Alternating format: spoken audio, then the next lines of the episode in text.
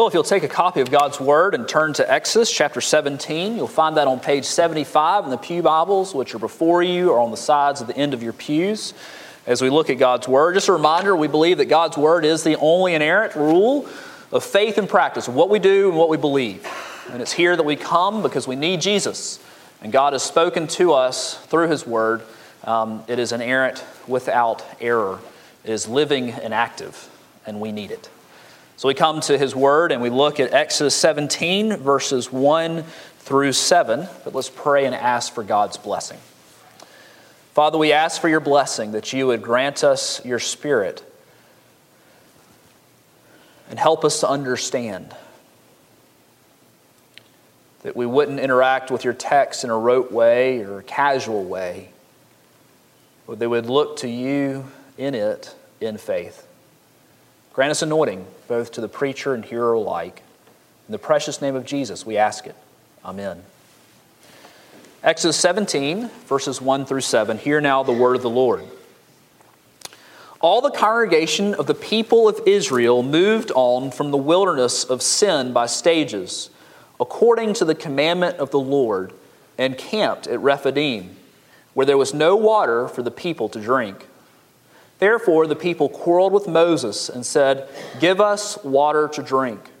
And Moses said to them, Why do you quarrel with me? Why do you test the Lord? The pe- but the people thirsted there for water. And the people grumbled against Moses and said, Why did you bring us out of Egypt to kill us and our children and our livestock with thirst? So Moses cried to the Lord, What shall I do with this people? They are almost ready to stone me. And the Lord said to Moses, Pass on before the people, taking with you some of the elders of Israel, and take in your hand the staff with which you struck the Nile, and go. Behold, I will stand before you there on the rock at Horeb, and you shall strike the rock, and water shall come out of it, and the people will drink.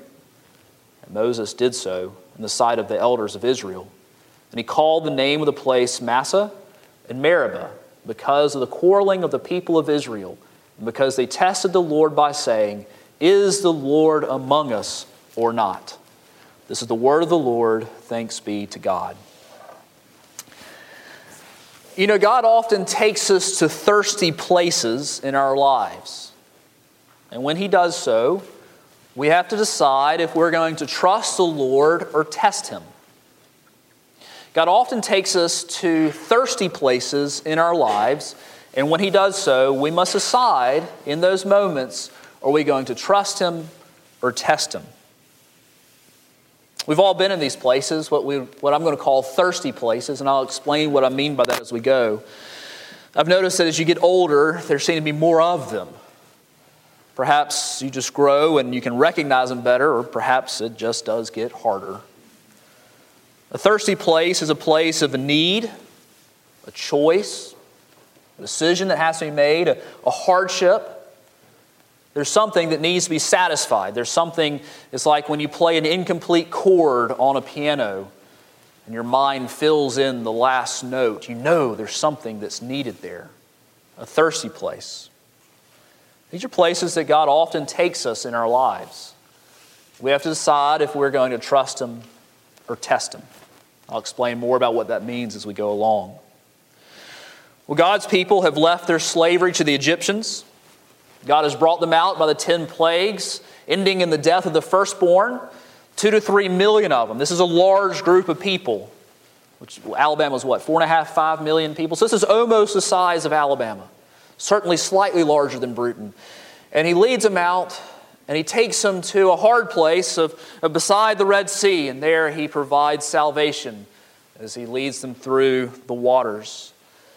And he takes them to a place where there is no water, or the water is bad, and he makes that water sweet. And then he takes them to a place where there's no food, and he gives them food to eat. And now, as they are digesting the manna, which tastes like honey in their bellies, we read in verse 1 And the congregation of the people of Israel moved on from the wilderness of sin by stages, according to the commandment of the Lord, and camped at Rephidim. But there was no water for the people to drink. It was time to move out, to continue on their, their journey towards Mount Sinai, where they would meet with the Lord and receive their national charter. But along the way, as we've seen, God is going to lead them to moments of testing, and we reach one of those situations here. There is no water. Now, Mark preached a couple weeks ago, a fantastic sermon. Call and get it uh, on CD from the church or find it online on the website. It's worth listening to. Or go to Presbytery August 25th. I think he's going to preach it again. Uh, you always want to preach a, a good sermon at Presbytery, and it's, and it's, it's been well received. Um, but he talked about how testing is not for God's benefit, where God doesn't know what's in our hearts, and he has to put us through something so he can find out. Of course, God knows what's in our hearts. He takes us through testing to show us, show us what's in our heart. And we bring to one of those situations again today. So, the two to three million people, they're in a new wilderness. And y'all, there's no water. There's no water. And y'all, it's really clear that God has led them there. Because how has He done it? By text message or email or a map? No, God's there. In the pillar of cloud and fire, everybody, as far as the horizon will take you, can see God's presence among His people. You know, I don't camp a ton, but you usually want to keep your, well, I don't really camp ever, let's back up.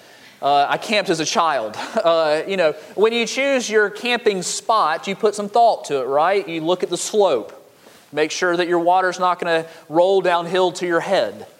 Uh, you know, you, you, you choose it away from the fire ants if you can, and watch out for the bears.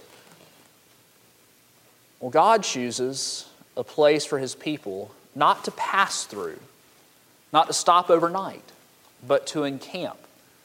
And God knows all things, and y'all, it's not a coincidence. There's no water there. So they get up the next morning. They think maybe God's going to take us out today. You know, they get up in the morning sometimes, the pillar's moving. It's time to unpack and go, or pack up and go. In the morning time, the pillar doesn't move. Noontime comes. They're really thirsty. The pillar doesn't move. Maybe this is going to be a night journey. At night, the light flips on. It goes from a cloud of uh, a pillar of cloud to a pillar of fire. Wouldn't you love to see that light flip on? It's fun to see the Exxon light flip on, you know, but it's another thing entirely to see God's light turn on.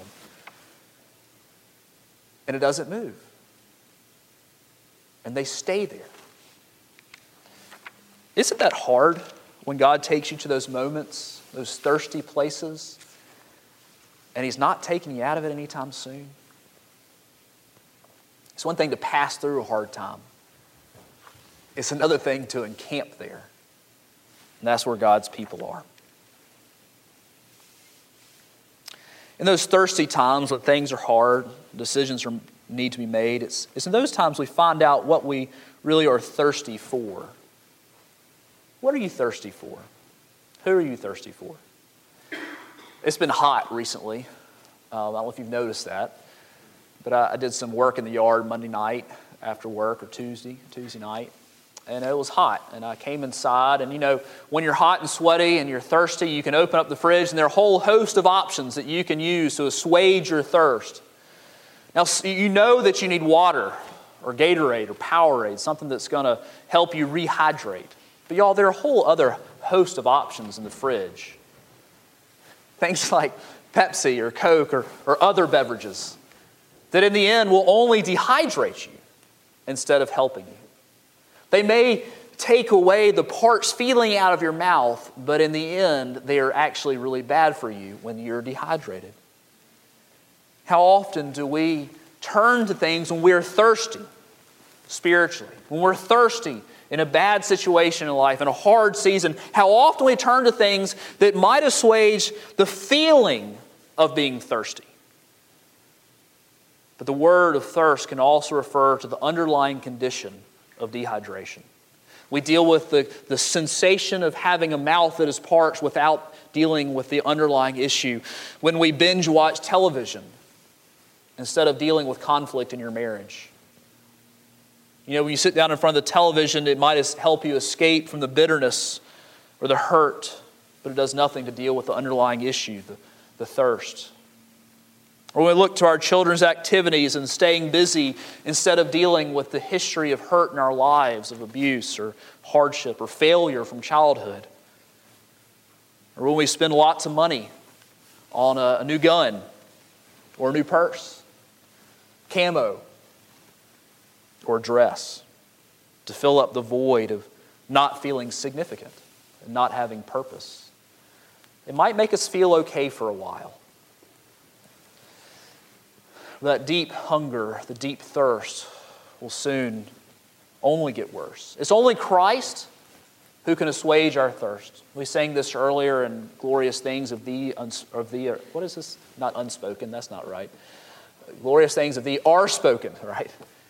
Something about their thirst to assuage. What do you look to assuage your thirst? It's only Jesus. Jesus said to her, the woman at the Samaritan well, Everyone who drinks of this water, the physical water, will thirst again. Whoever drinks the water that I will give him will never be thirsty again.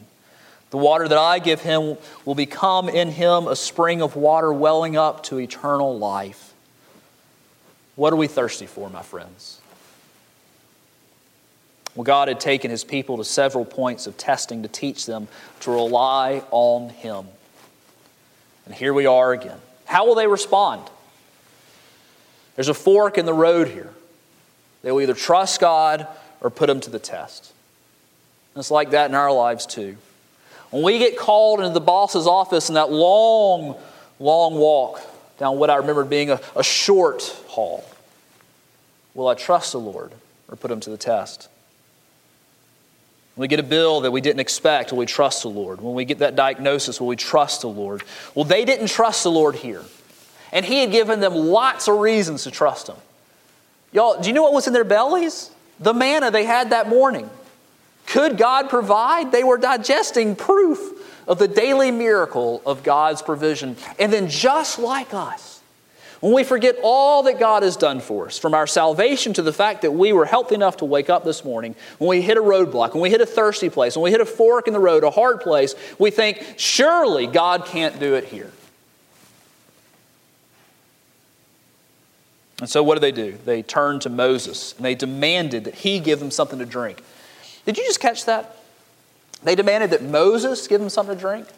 When has Moses ever done anything on his own power that has made them think he has the ability to do this? There's God in the pillar of fire, and there's five foot three Moses. We don't know how tall he was. Pillar of fire, Moses. God in their presence, Moses. And they grumble against Moses. Why do you quarrel with me? Moses said. Why do you test the Lord.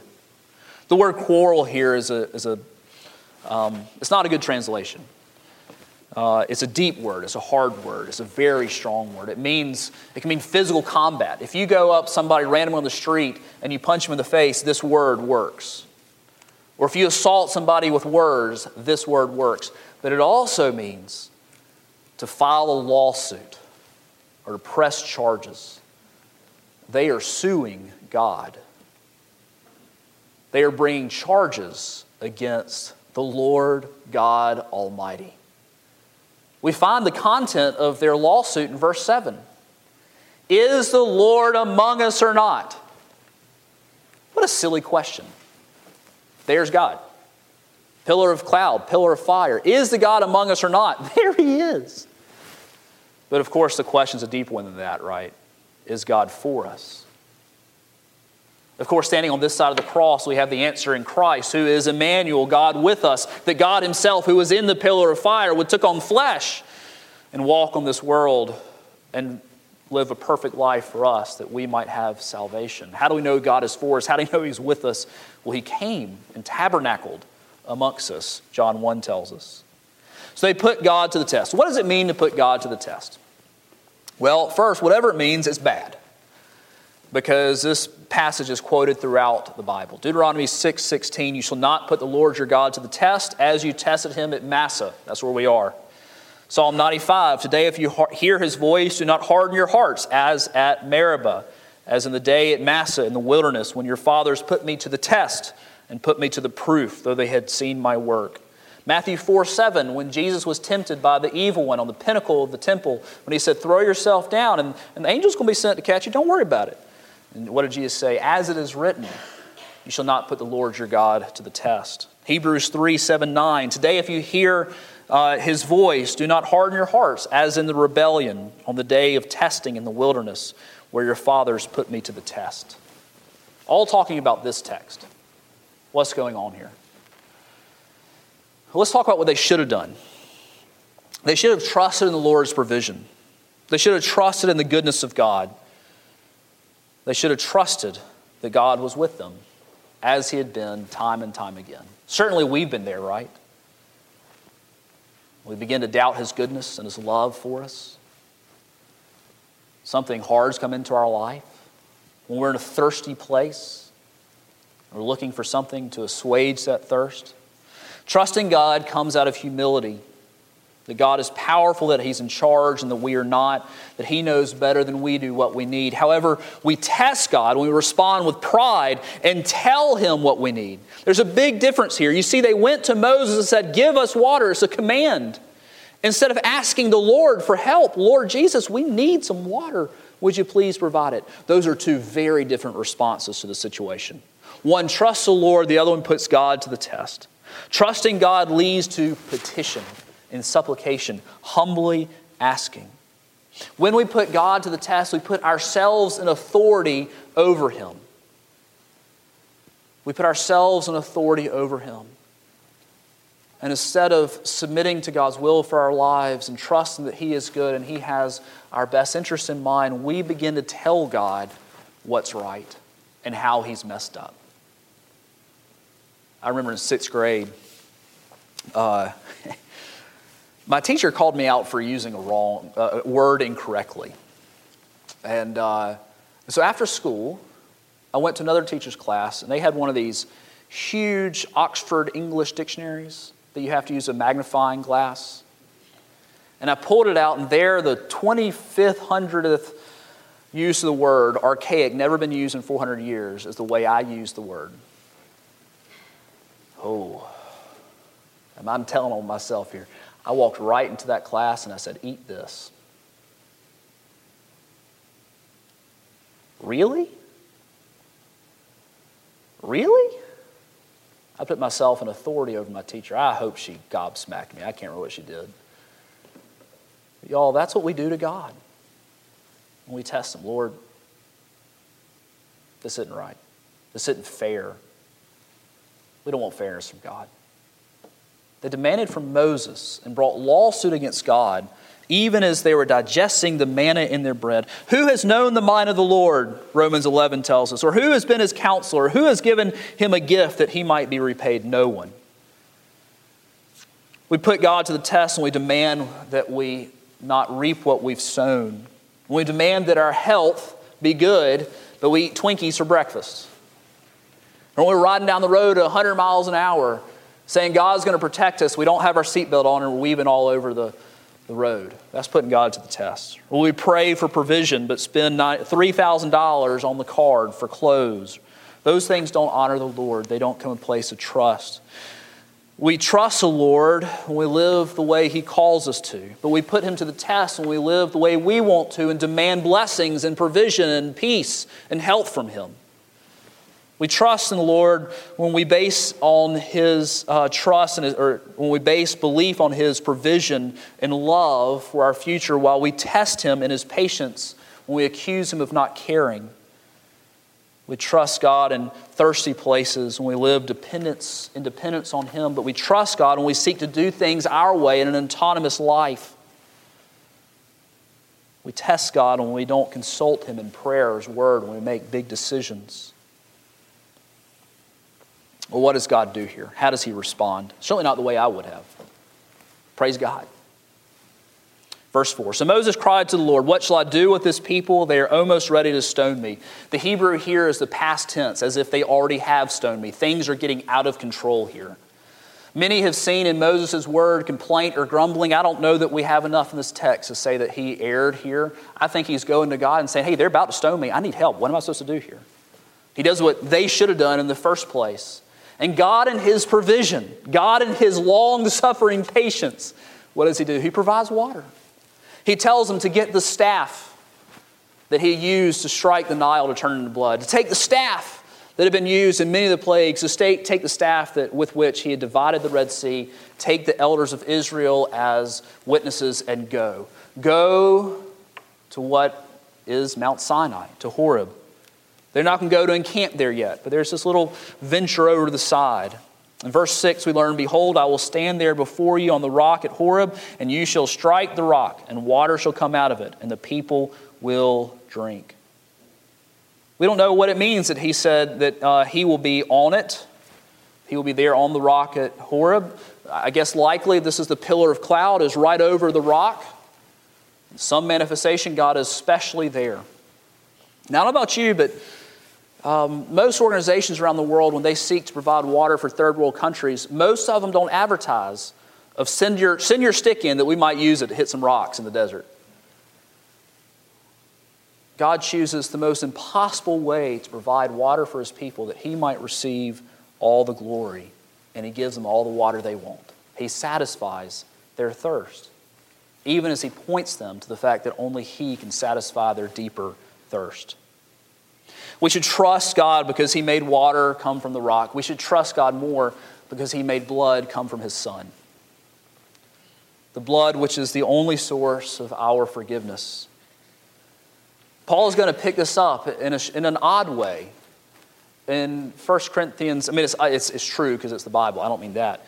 But you'll see. 1 Corinthians 10 4, in all drank the same spiritual drink, talking about this situation.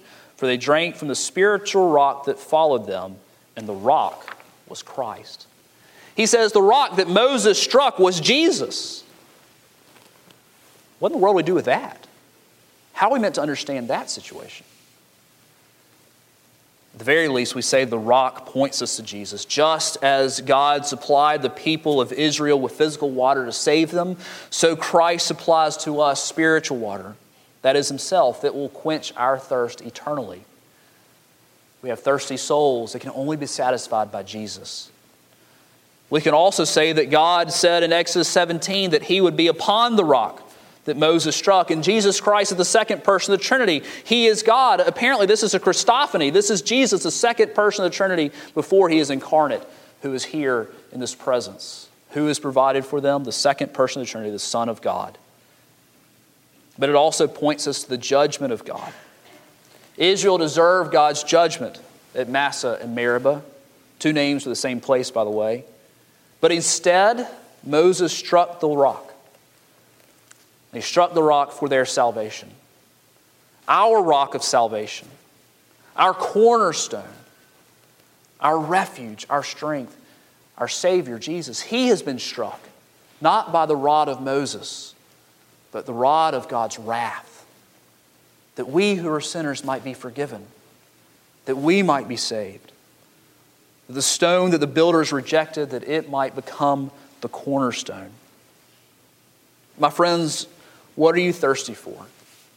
Are you thirsty for the Lord in seasons of thirst? Are you seeking to assuage your thirst with things that will not satisfy? He offers you to come and drink. He will give you waters welling up to eternal life. We're going to close our service with a special song. It's a song that we heard as a special. It's one that we want to learn as a congregation. And it speaks of Christ, our rock. He is our cornerstone. Um, so, as you get your uh, inserts out, let me pray for us. Lord, we thank you that you satisfy us and that we can look to you for satisfaction. Help us, Lord, only to look for you for grace and satisfaction. In the precious name of Jesus, we ask it. Amen. Well, if you'll grab your insert as we sing together and stand and sing uh, Cornerstone.